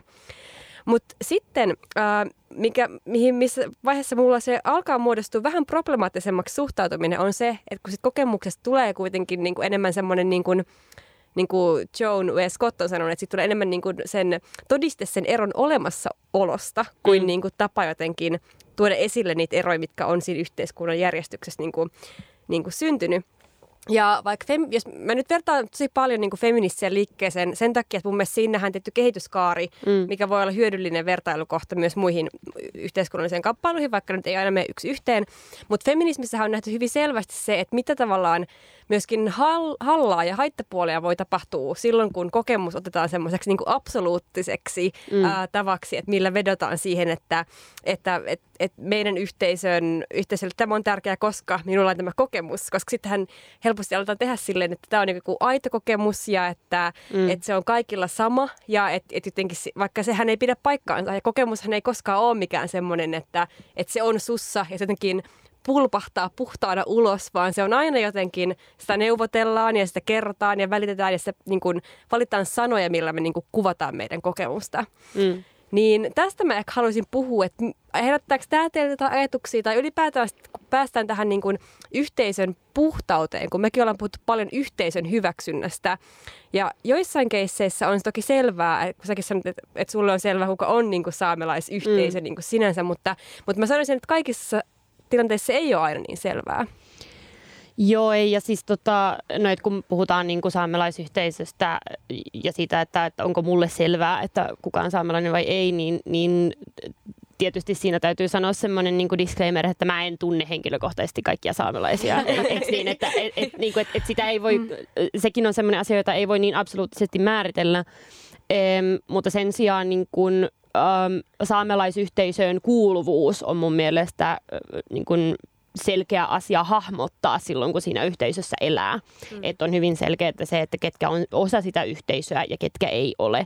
Ja se ei ole negatiivinen tai positiivinen asia, vaan se vaan on. Mm. Ö, mutta just niin kuin tässä niin kuin kokemuspohjaisessa, no vaikka asiantuntijuudesta, puhutaan, puhutaan vaikka kokemusasiantuntijuudesta tässä yhteisössä, on ehkä hyvä termi, niin, tota, niin siinähän tulee niin kuin, ö, vaikka kulttuurisessa omimisessa niin nämä kokemus mm. asiantuntijapuheenvuorot on hyvin vahvoja siinä ja niin kuin näitä, äm, mitenköhän mä sanoisin, no mä, mä sanon aika usein niin kuin niissä keskusteluissa, että alkuperäiskansojen, ä, al, alkuperäiskansoista tulevien niin kuin tutkijoiden tutkimuksia ä, verrataan hyvin usein valtaväestön kokemuksiin. Et jotenkin se, että, että niitä niin kuin, ä, siinä kokemusvertailussakin jotenkin niin kun se ihminen, joka siinä kokemuksessa edustaa sitä valtaväestöä, niin hänen sanansa ja hänen kokemuksensa tuppaa painamaan kuitenkin aina enemmän kuin mikä tahansa, mitä se milloinkin kyseessä oleva vähemmistö niin kun tuo pintaan.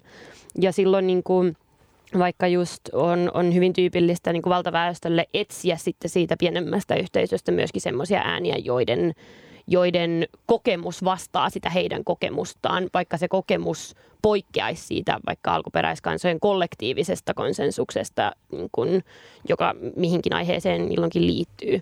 Ja, tota, ja sehän on niin kuin, ihan niin kuin sä sanoitkin, että kokemus ei ole mikään niin kuin yksiselitteinen asia, se ei ole semmoinen, jonka kaikki jakaa nyt keskenään, vaan että, että aina kun me puhutaan kokemuksista, niin mehän nimenomaan valitaan se, että millä tavoin me se kerrotaan. Mm. Ja esimerkiksi just niin kuin etnisissä vähemmistöissä, erityisesti kielivähemmistöissä, niin tulee myös niin kuin jo se eteen, että mitä jos sitä pitääkin sitä kokemusta kertoa kielellä, joka ei ole omansa, mm. niin silloinkin se kokemuksen kertomistapa muuttuu. Niin en mä tiedä, tämä on niin jotenkin, tämä on tämmöinen ikuisuusaihe, tässä voisi puhua siis tuntikausia, että tähän on niin paljon näkökulmia. Joo, siis tota, ää, mua on myös pyydetty monesti määrittelemään, että mikä on suomenruotsalainen tai kuka on suomenruotsalainen.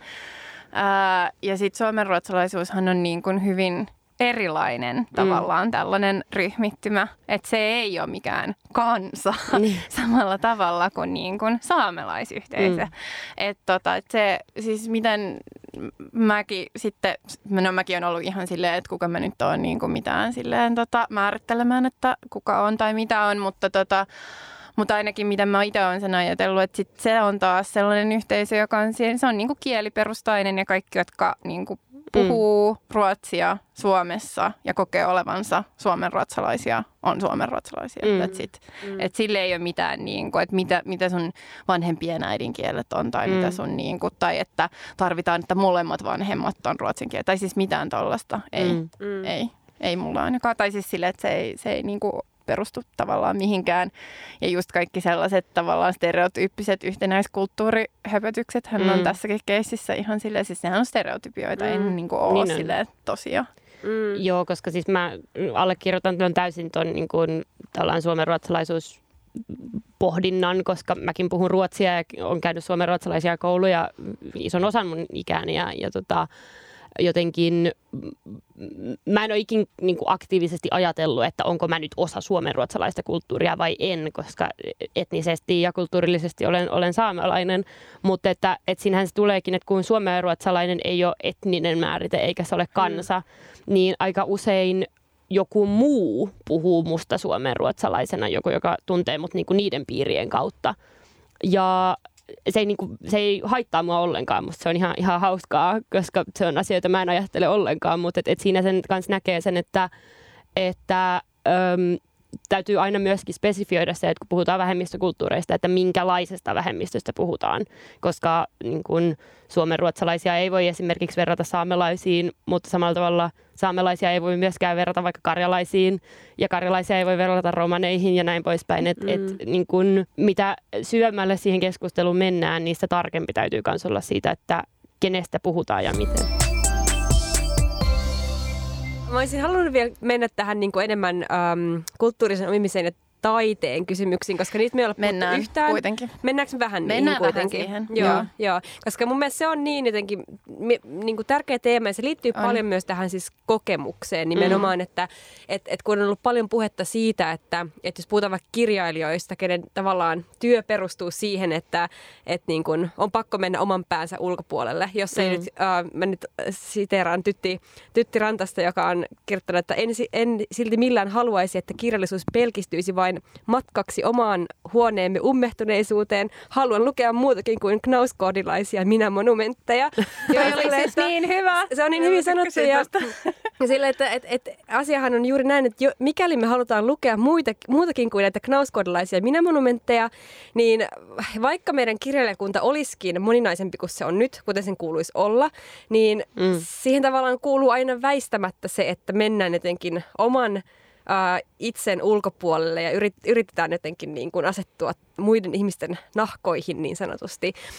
Mm, mutta sitten on helppo toki löytää esimerkkejä, mistä tämä on tehty tosi epäonnistuneella mm. tavalla ja tavalla, mikä niin kuin lähtee enemmänkin ruokkii stereotypioita, kun ehkä lisää meidän ymmärrystä tai, tai tuottaa jotenkin, sy, niin kuin jotenkin moniulotteisia henkilökuvia. Niin tota, niin. No joo, tämä kirjailu ö, tai kirjailijoiden oikeus on, on ehkä semmoinen kaikista mm, yleisin kysymys, joka mulla tull, mulle esitetään niin kuin tämän taiteen osalta, että koska ö, kirjailijan jotenkin siihen työskentelytapaan ja ylipäätään niin kuin kirjojen kirjoittamiseen niin kuuluu hyvin erityyppinen ajatustyö ö, kuin vaikka visuaalisen taiteen tai äänitaiteen tekemiseen, että et tota, et on olemassa aika itsestäänselviä tapauksia siitä, että miten visuaalisessa taiteessa näkyy vaikka kulttuurinen omiminen, mutta sitten se kirjailijan maailma ei ole yhtä itsestäänselvä ja se on musta tosi olennainen ja tärkeä keskustelu, koska tota, äm, mun mielestä ei ole mitään syytä, etteikö valtaväestöön kuulua voisi kirjoittaa etnisen vähemmistön näkökulmasta. Et ei ole mitään syytä, mutta sitten Öm, se, mitä mä valtavan paljon kaipaisin ja peräänkuuluttaisin kaikilta, jotka semmoiseen ryhtyy tai haluaa ryhtyä tai jotka haaveilee siitä, niin,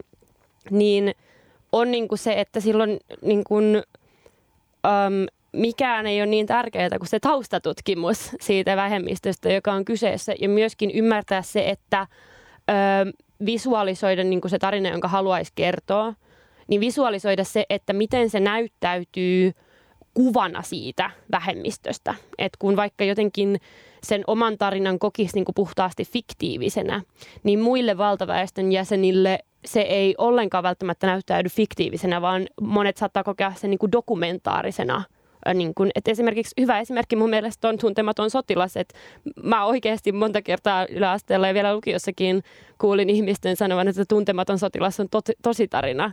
Ja silleen, että tämä on fiktiivinen teos, joka saattaa kyllä kuvata niin kun sodan realiteetteja hyvin ja realistisesti, mutta et, et voidaanko me nyt kuitenkin niin kun todeta, että tämä on fiktiivinen teos eikä mikään dokumentti. Samoin vaikka täällä Pohjan tähden alla on semmoinen, jota hämmästyttävän moni pitää dokumentaarisena teoksena, vaikka sekin on fiktiivinen tarina, joka sijoittuu historiallisiin tapahtumiin. Ja se on mun mielestä hyvin ö, olennainen asia huomioida silloin, kun kerrotaan vähemmistöistä tarinaa, että osaako valtaväestö tulkita sen fiktiivisenä? Ja jos ei, niin minkälaisia stereotypioita silloin vahingossa tulee vahvistaneeksi? Tietty niin kuin heti herää itsellä kysymys, että voiko se olla kirjailijan tehtävä niin kuin tavallaan, tai kirjailijan velvollisuus huolehtia tästä ää, asiasta? No kyllä mä näkisin, että aina kun valtaväestössä ää, käsitellään vähemmistöä, niin kyllä siihen kuuluu tietyn tyyppinen mm. vastuu. Et ei se, aina se vastuu ei ole kauhean suuri, mutta mm. ylipäätään se tietoisuus siitä, että nyt mä käsittelen jotain, joka ei kuulu mulle, kyllä, niin, niin se vaatii tietynlaisen suhtautumisen kyllä. Niin mä mietin siis samaa, mitä tulee vaikka taas musiikkiin, koska, koska musiikki Kiihan on paljonkin niin kuin lainaamista, samplaamista. Mm. Äh, siis sille just niin kuin samplaaminen joko voi olla niin kuin suoraan, suoraan mm. toisen ihmisen teoksesta otettu, mutta myöskin tavallaan siis se on aina vaikutteita ja eteenpäin viemistä ja näin. Ja siis musiikissahan on tapahtunut aika paljonkin, tai siis hyvinkin paljon, esim, etenkin niin kuin U S A:ssa mm. just silleen tota, kulttuurista oppimista siinä mielessä, että se mistä se on tavallaan tullut, niin he ei, he ei ole saanut sitä kredittiä, he ei ole saanut sitä arvostusta mm. ja he ei ole saanut tavallaan niitä niin kuin materiaalisia hyötyjä siitä niin kuin mm. tekemästään taiteellisesta työstä, niin, niin että et, et, et, et siinäkin pitää niin kuin mun mielestä se, on, se vastuu on myös tavallaan silleen taiteilijana kreditoida ja tuoda esille, että tavallaan, että mistä mm. nämä on, että, että ei tämä ole vaan omassa sinfonia omassa päässäni, vaan niin kuulematta ikinä mitään muuta mm. syntynyt, vaan että, että nämä ja nämä teokset toimivat tässä taustalla, nämä ja nämä toiset artistit toimivat niin kuin silleen inspiraationa, näiltä olen lainannut tai näiltä tästä olen saanut, että silleen, että oikeus on niin kuin tehdä ja yhdistää ja luoda ja niin kuin viedä eteenpäin, mutta just se, että, että ne ei synny tyhjiöstä, ne mm. ei ole historiattomia ne teokset. Ja tavallaan tällaista, tällaista keskustelua mä kaipaisin niin kuin taiteen kentälle paljon enemmän. Et mä sanoisin, että tämä on se tapa niin kuin lähteä jotenkin kohtaamaan näitä, näitä asioita sen sijaan, että on sellainen muuri, on sellainen, just sellainen defenssi silleen, että mitä, eks, eks, niin, et, et taidehan niin. on aina ollut tällaista ja eikö saisi mm. mukamas niin kuin nyt just tehdä mitään muuta kuin just kirjallista autobiografiaa. Niin, niin, niin, niin mä, mä ajattelen jotenkin, että, että se, tota, yksi ydinkysymys voisi olla myös se, että, niin kuin, niin kuin, että miksi mulla on tarve kuvata vaikka esimerkiksi vaikka johonkin ryhmään kuuluva ihminen tietyllä tavalla. Tai mm. mistä tarvittaa, että jos, jos, jos niin kuin kirjoittaa vaikka valkoisena ihmisenä ja ei keksi mitään muut relevanttia sanottavaa vaikka jostain nuoresta muslimitytöstä, kun kirjoittaa joku silleen tosi semmoinen su- surullinen ja hyväksikäytetyn mm.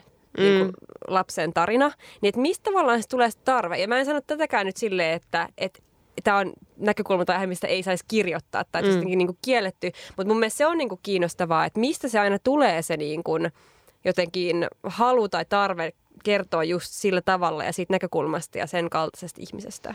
Mä en tiedä, kun, kun en itse ole taiteilija, mutta et, et, öm, jotenkin mä kuvittelisin, että vaikka musiikkimaailmassa niin semmoinen niin kuin yhteistyön tekeminen on myös helpompaa kuin vaikka kirjan kirjoittamisessa, että jotenkin fiittauskulttuuri ja mashupit ja kaikki tämmöiset, niin en mä tiedä, muusikoiden on ehkä helpompi löytää foorumeita, jossa kohdata toisiaan ja, ja jotenkin inspiroitua toisistaan semmoisella niin kuin tasa-arvoisella pohjalla. Mutta kirjailijalla, erityisesti kirjailijalla, joka nimenomaan haluaa toimia yksin, on myös valtava määrä niin kuin valtaa siinä, että millaisen tarinan hän kirjoittaa.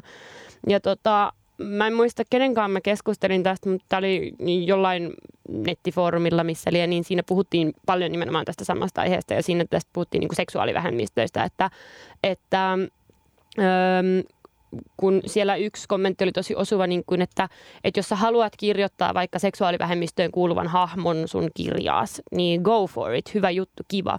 Mutta jos sun kirja kertoo siitä, että miten tämä henkilö löytää oman seksuaalisuutensa ja sitten se löytää jonkun semmoisen seksuaalisuuden, jota sä et itse koe, niin ehkä mieti kaksi kertaa, että osaatko sä kertoa sitä tarinaa sillä tavoin, kuin millaista se on.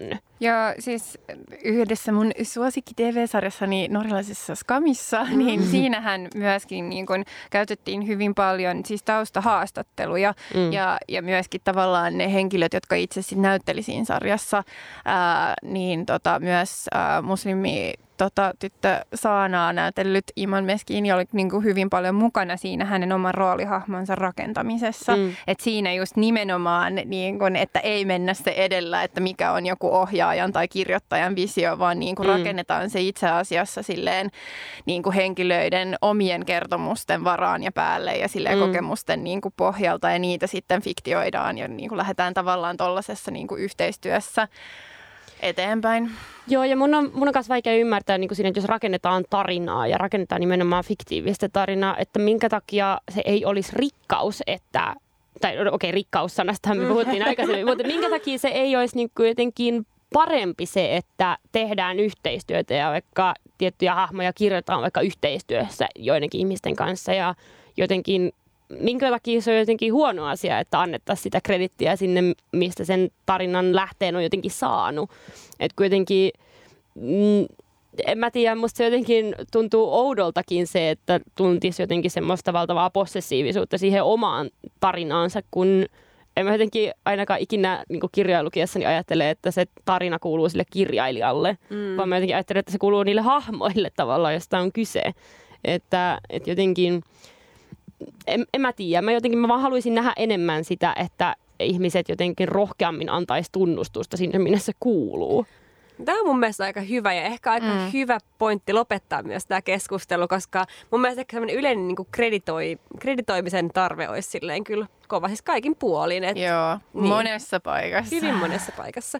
Joten kreditit tässä vaiheessa Petralle, että tulit viisastamaan meidän keskustelua. Joo. Kiitos teille. Seuraavana olisi vakio loppuaiheemme, eli suositukset. Yes. Um, Vaikka mä, mä oon nyt miettinyt sitä, nyt mä tuon tämän ihan, ihan sille out of the blue, mutta mä oon miettinyt, että mä haluaisin ehkä nimetä tämän suositukset uudelleen. Me voidaan jatkaa tätä pohdi, pohdiskelua äh, ehkä seuraavassa jaksossa. Mutta, Paitsi jos meidän kuulijoilla on hyviä ideoita. Niin. Että mikä voisi olla meidän suositusosion nimi, niin, niin saa kertoa. Joo, koska mä totta kai haluan aina siisteillä kaikessa ja usein suositukset kuulostaa niin tylsältä. Ja sitä paitsi tosi monet muut tekee sitä samaa, niin, niin mä haluaisin, että se olisi joku muu. No, alahan nyt suositella kuitenkin jotain. Joo, mä en, mä en pitkittele tätä sen enempää. Mä haluaisin siis tota, äh, tällä kertaa suositella siis about silleen, kaikkea, missä tota, näyttelijä Elisabeth Moss on mukana. Se on niin best, se on niin best. Joo, se on. Elikkä hän tekee tämän ikonisen Pegin roolin Mad Men-sarjassa. Mikä on ihan paras. Se on taustahutana, mutta se on best. Joo, ja sit, tota, sitten uh, Handmaid's Tale hän on toinen tällainen uh, sarja, jonka toinen tuotantokausi on parhaillaan meneillään H B O:lla, jossa hän tekee aivan upean roolisuorituksen. Mutta yksi sarja, mitä mä oon viime äh, aikoina katsonut, on sellainen kuin Top of the Lake, jota myös siis ensimmäinen tuotantokausi. Mä en tiedä, onko sitä enää Netflixissä. Mä oon katsonut sen aikoinaan Netflixistä. Toivottavasti sitä, se on vielä siellä. Mutta toinen tuotantokausi on tällä hetkellä äh, Areenassa. Kaikki paitsi ensimmäinen jakso ja vikajakso tulee vasta niin kuin nyt, kun me nauhoittaa, niin ensi viikolla. Mutta ehkä sen saa jostain... Ladatkaa se laittomasti. Mut kukaan ei kuullut, kun mä niin kuiskasin sen. Mutta tota...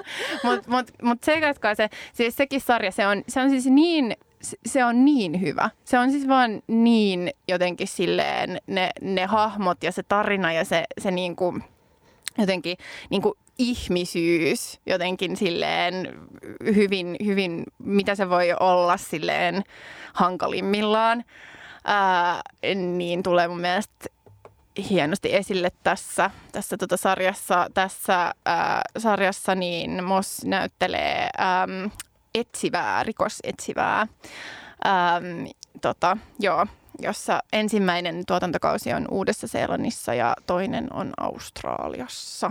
Mutta tota, mut joo, u- upea sarja, tsekatkaa se. Entäs Petra? No mun suositus on, on äh, tämmöinen ihan täysin laillinen keino katsoa, katsoa elokuvia. Äh, tämmöinen sivusto kuin sapmifilm piste com, äh, eli saameksi sapmifilm. joka on tämmöinen hyvin uusi suoratoistopalvelu saamelaisille elokuville, lyhytelokuville ja dokumenteille, joka toimii tämmöisellä niin kuin Netflix-tyyppisellä periaatteella, että mä en nyt muista paljonko se maksaa, mutta tietyn summan kuussa kun maksaa, niin, niin voi katsoa ne kaikki elokuvat. Niin, koska jos on joku tapa, jolla tutustua ja samastua johonkin kulttuuriin, niin se on, se on katsoa elokuvia siitä kulttuurista. Niin suosittelen kaikille, jotka kokee ähm, saamelaiskulttuuriin vähänkin tuntemattomaksi, niin sieltä vaan perehtymään. Hmm, tämä oli hyvä vinkki. Saako suomenkielisiä subeja niihin? Öm, muistaakseni suurimpaan osaan, joo. Mutta sitten musta tuntuu, että englanniksi saa ehkä eniten. Okei, okay. No joo, sehän on hyvä. Joo. Mahtavaa. Tän, tämän mä otan kyllä tämän vinkin. Ja tota, mä aion suositella tällaista kampanjaa kuin Karvainen kesäkuu, mikä on siis kampanja sen puolesta, että jos ei oikein jaksa käyttää aikaa ja rahaa kaikkien karvojen poistoon, kun on kesä ja ulkonäköpaineet, niin ei tarvitse. Ei, op- ei. ei ole pakollista. Ja mä koin, että tämä on mulle oikea haaste, koska mulla on tosi suuri ongelma kyllä etenkin mun säärikarvojen kanssa.